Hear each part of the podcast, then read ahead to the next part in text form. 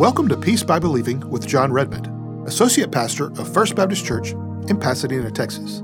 Today, Jon continues his series on the book of Revelation with this message The Background of the Battle of Armageddon. Today, we're going to be studying the background to the Battle of Armageddon. Next Sunday morning, we're going to be thinking about the battle itself. What's going to happen in this battle? What will be the outcome of this battle? But this morning, we're thinking about how does the battle ever happen to begin with? In other words, how do all these people get to this place where this battle is going to be fought? And so the two questions we're thinking about today is where will this battle be?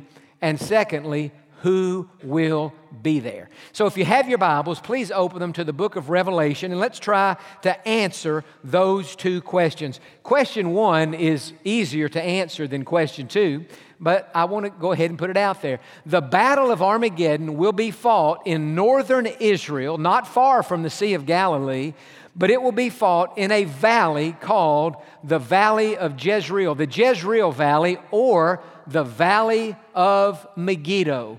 In ancient times, there was a thriving city known as Megiddo. In fact, Megiddo was considered to be the most important city in the ancient world. It was the crossroads, really, for many nations, and you'd have to go through Megiddo to get to where you're wanting to go. And as far as trade was concerned, it was a major trade route. And so, whoever controlled Megiddo controlled the trade, the commerce, the money of the day. And so, it was all about this city and the valley, what we might call the plain of land, the big open field, as it were, that surrounded Megiddo. If you've been to Israel, you have certainly been down into that valley. Maybe you remember the story in the Old Testament where we read about Elijah, and he had that showdown with those prophets of Baal on Mount Carmel. And uh, they were trying to determine who was the true God. And we read about that in 1 Kings. And of course, the God of heaven proved himself to be the true God. And Elijah ended up killing these prophets of the false god Baal up on top of Mount Carmel. Well, at the bottom of that mountain is the old city of Megiddo. It's just the ruins there today. But out in that open space, that's the valley of Jezreel or the valley of Megiddo.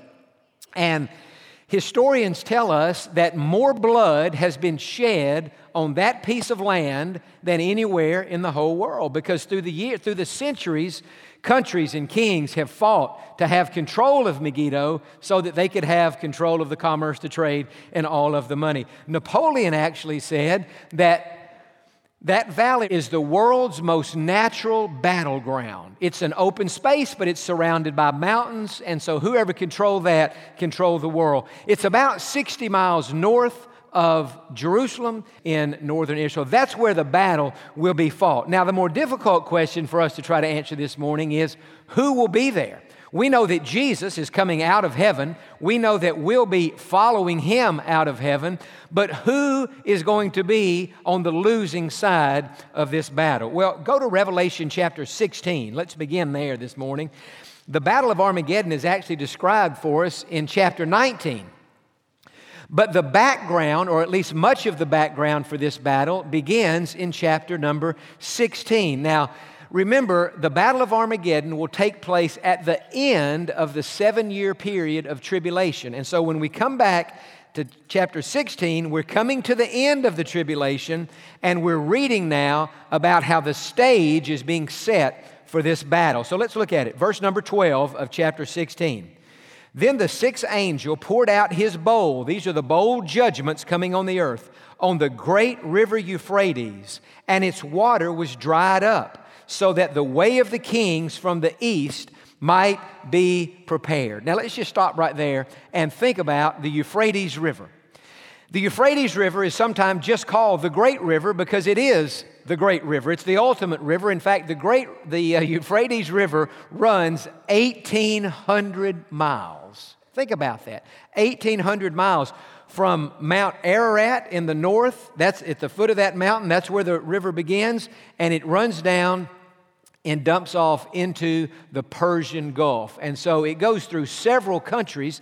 And so the Bible is saying here that at the end of the Great Tribulation, God is going to dry up this great river. Think about that. A river that runs 1,800 miles, God is going to dry it up. Now, why is God drying it up? He's drying it up so the kings of the east can cross that river and get to that valley of Megiddo in northern Israel. Now, who are the kings of the east? Well, if you go home today and get a map or a globe, I did this last week. I said, I want to just see this river on a globe, and I want to see which countries are immediately to the east of it because certainly, or at least most probably, some of these countries would be included in the, this confederation of nations that will be crossing the dried up Euphrates.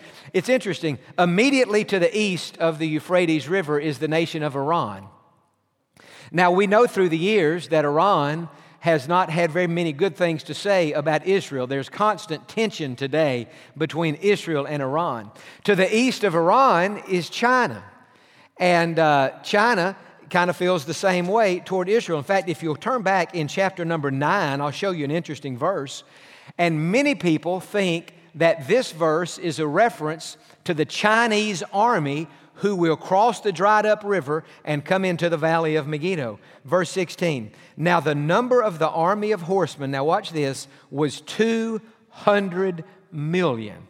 And again, many believe that is a reference to the Chinese military, which is huge, so that they now would be part of this Eastern Confederation of Nations coming to the Valley of Megiddo. And then to the east and to the north, really more north and east of China, you have the nation of Russia. And you know, just from watching the news and reading the paper, that Russia and uh, Israel don't have a very peaceful relationship. So, isn't it interesting that when the Bible talks about these kings of the East, it could well be these nations that even today, many of the leaders of those nations are not very fond of Israel. But lest we pick too much on Iran and China and Russia, let's read on in chapter 16, verse 13. And I saw three unclean spirits like frogs coming out of the mouth of the dragon, that's the devil, out of the mouth of the beast, that's the Antichrist, and out of the mouth of the false prophet. For they are spirits of demons performing signs, now watch this, which go out to the kings of the earth and of the whole world to gather them to the battle of that great day of God Almighty.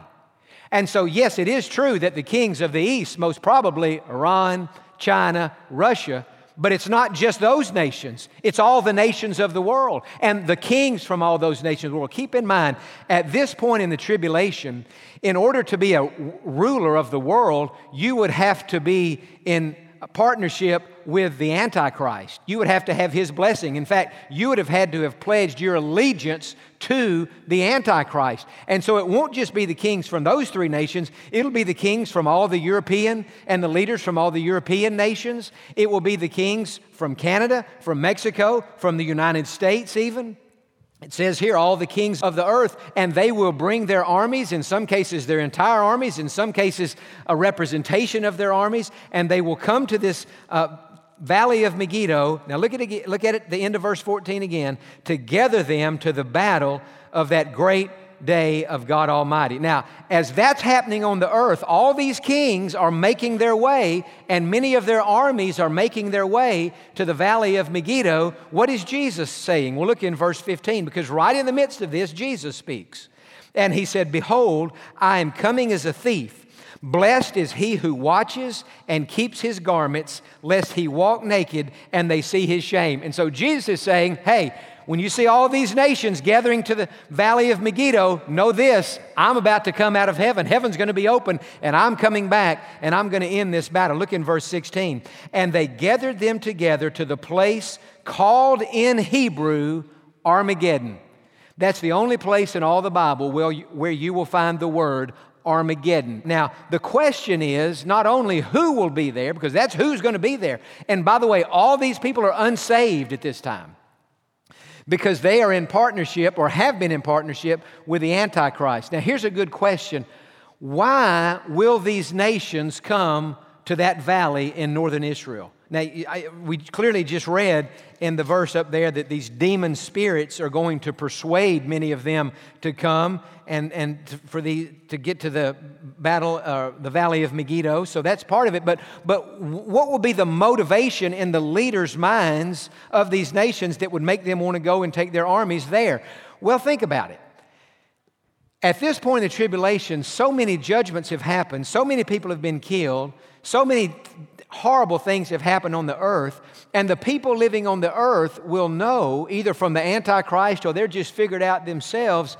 It seems to be, they will think to themselves, the God of Israel who's causing all these plagues, who's causing all these problems. And so they will think if we can just destroy Israel, then maybe we can put an end to this. All through history, the nation of Israel has been a hated nation by the majority of the world. Now, for those of us who are Christians, that's not true, and many others who are not Christians love Israel uh, as well. Certainly, the Jewish people love Israel, but even some who are not Jewish and not Christians, they love Israel because it is a democracy in the midst of a world where there are really uh, not very many democracies at all. But nonetheless, the nation of Israel has been persecuted from its inception. We know that the devil hates God. If you believe that, say amen. Certainly, the devil hates God. But he hates everything associated with God. And Israel is the nation most associated with God because God gave birth to that nation. So Satan, through the years, has tried to destroy Israel. Not only does the devil hate God the Father, but the devil hates Jesus. And so the devil has always been trying to destroy Jesus. This is why, as soon as Jesus was born, King Herod, under the influence of the devil, had all the babies two years old and under in Bethlehem killed. Why? Because he was trying to kill Jesus. He had heard that the Messiah had been born and he wanted to wipe him out. Well, that was clearly motivated by the devil. And so at this point in the tribulation, there's some scholars who say, well, the motivation for all these kings coming to northern Israel, they're trying to come together and destroy the nation of Israel because they're taking out on the people of God what the people what their God has done by sending all these judgments and sending all these plagues. So that's possibly a reason.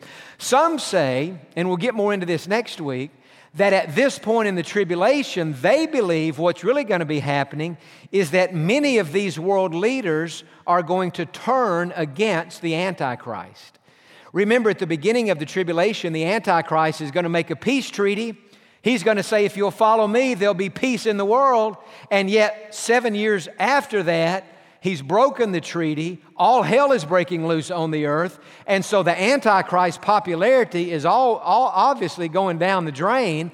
And so perhaps what's going to happen is many of these leaders are going to say, We pledged our allegiance to the Antichrist. He has not delivered on his promises. And what we need to do is gather together and defeat and destroy him. So, what I'm saying is, there appears to be confusion even amongst the people who are going to this valley for the great battle. Why are we going here? Are we going here to destroy Israel? Are we going here to destroy the Antichrist? Are we going here to destroy each other? It's confusion. The wherever the devil is, there's always confusion. And I believe there'll be great confusion as to why they're even in this valley. Now, go to chapter 19 because I want to show you as, as this whole group has gathered in the valley of Megiddo, an amazing thing happens from above. Chapter 19, verse number 11. John's having this vision now of the end of the world, and he said, Now I saw heaven opened, and behold, a white horse and he who sat on him was called faithful and true, and in righteousness he judges and makes war. This is Jesus. And we'll get more into this part next week, but let's just read it today. Verse 12 His eyes were like a flame of fire, and on his head were many crowns. He had a name written that no one knew except himself. He was clothed with a robe dipped in blood, and his name is called the Word of God and the armies in heaven clothed in fine linen. Remember, this fine linen is what we receive at the marriage of the Lamb in heaven. It's a, it's a, we'll each receive a robe, and the thickness of that robe, and the length of that robe, and the quality of that robe will be determined by our righteous acts, how faithfully we have walked with God, how faithfully we have served God during our time on earth. It's part of our reward. And it says of this fine linen, white and clean. And it says that they followed him. That is, we're following Jesus on white horses. So Jesus is on a horse, and we're on horses following him out of heaven. Now, out of his mouth goes a sharp sword, that with it he should strike the nations, and he himself will rule them with a rod of iron. He himself treads the winepress of the fierceness and wrath of Almighty God, and he has on his robe and on his thigh a name written King of Kings and Lord of Lords. And so while all this mayhem is taking place in the valley, and all these kings are bringing all their armies to this valley, either to destroy Israel, to destroy the Antichrist, or to destroy each other. There's great confusion in this valley. In the midst of that, heaven opens, and Jesus is descending on a white horse. And so when this happens, the Antichrist looks up to heaven. He senses the confusion in the valley. He even senses that many of the people want to destroy him. And so in verse 19, notice what the Antichrist decides to do. John said, And I saw the beast that is the Antichrist, the kings of the earth and their armies gathered together to make war against him who sat on the horse and against his army. And so, as they're all gathered there and they look up and see Jesus, the Antichrist gets everybody's attention and he unites them around this. He says, Hey, let's fight him. And that will be the last bad decision the Antichrist ever had. Because when he decides now to engage Jesus, and of course, Jesus by this point has already decided to engage him in war, it'll be a quick war. And we'll see it more next week that it says there's going to be a sword that goes out of the mouth of Jesus, and the battle will end just like that. Remember, the Bible says the Word of God is living and active and sharper than any two edged sword. Will it be a literal sword that comes out of the mouth of Jesus? Or will it be the sword of God's word where Jesus just says something and his words put down the Antichrist? One of my favorite preachers said he believes that when Jesus looks at the Antichrist, he's going to say two words drop dead, and it's all over with right there. So I kind of like that because the Word of God is just that sharp and just that powerful. But the point is, when the Antichrist looks up and sees Jesus, he's going to say, Let's fight him. And Jesus is going to put him down, and the battle will be over just like that. And so it won't take long. Now, as we think about all these people in this valley, remember, none of them are saved. They have all pledged their allegiance to the Antichrist. It is a horrible setting, and it is an evil group. There are three words that I think describe what's going on in this valley. First of all, there's wickedness. Second of all, there's confusion. They don't even know why they're there. And thirdly, there's arrogance because the Antichrist says, let's fight Jesus. We're going to fight the creator of the world and the king of the universe. But at the Battle of Armageddon, think about this. You still listen? Say amen. Wickedness will encounter righteousness, confusion will encounter truth, and arrogance will encounter the King of Kings and the Lord of Lords. And Jesus will end this battle. If this battle were a boxing match, I would say as soon as they rang the bell, it was over with. And we don't have to do anything. All we have to do is follow Jesus. Now, it's interesting to me as I think about the Battle of Armageddon, as I said at the beginning, you can feel in the world today anger, tension, nervousness. You can feel that the world is coming to a climax, and this is the climax that it's ultimately headed to.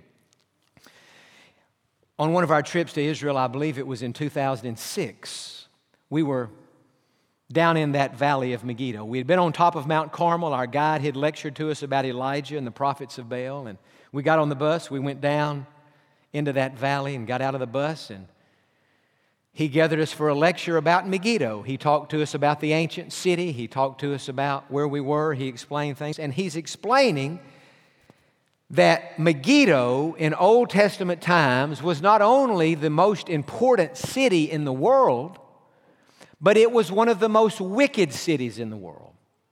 And the reason it was so wicked is because it was occupied by Canaanites who worshiped the false god Baal. And to them, Baal was the god of fertility.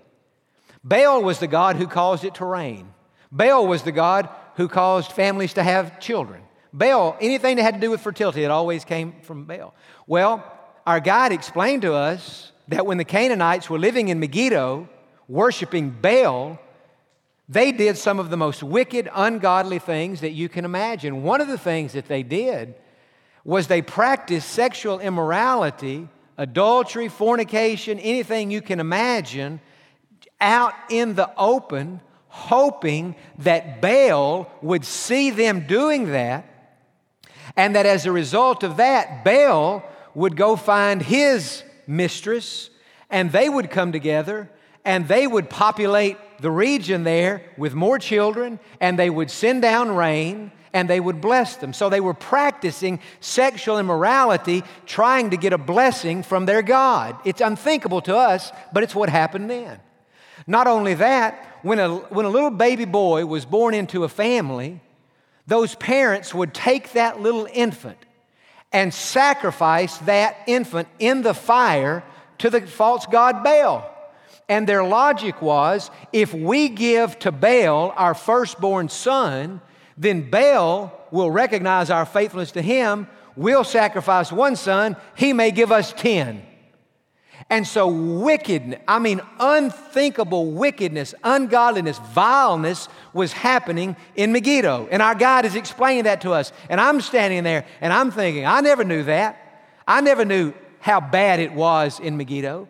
And then the guide said, but if we could look across that valley, just 10 miles from the city of Megiddo, is the city of Nazareth. Nazareth, of course, is the city where Jesus grew up. That was Jesus' hometown, Nazareth. Our God said this He said, Think about where we are. Think about what is represented in this location. He said, On this side of the valley, from that picture, the near side of the valley, Satan, through the worship of Baal, was having a heyday in this region.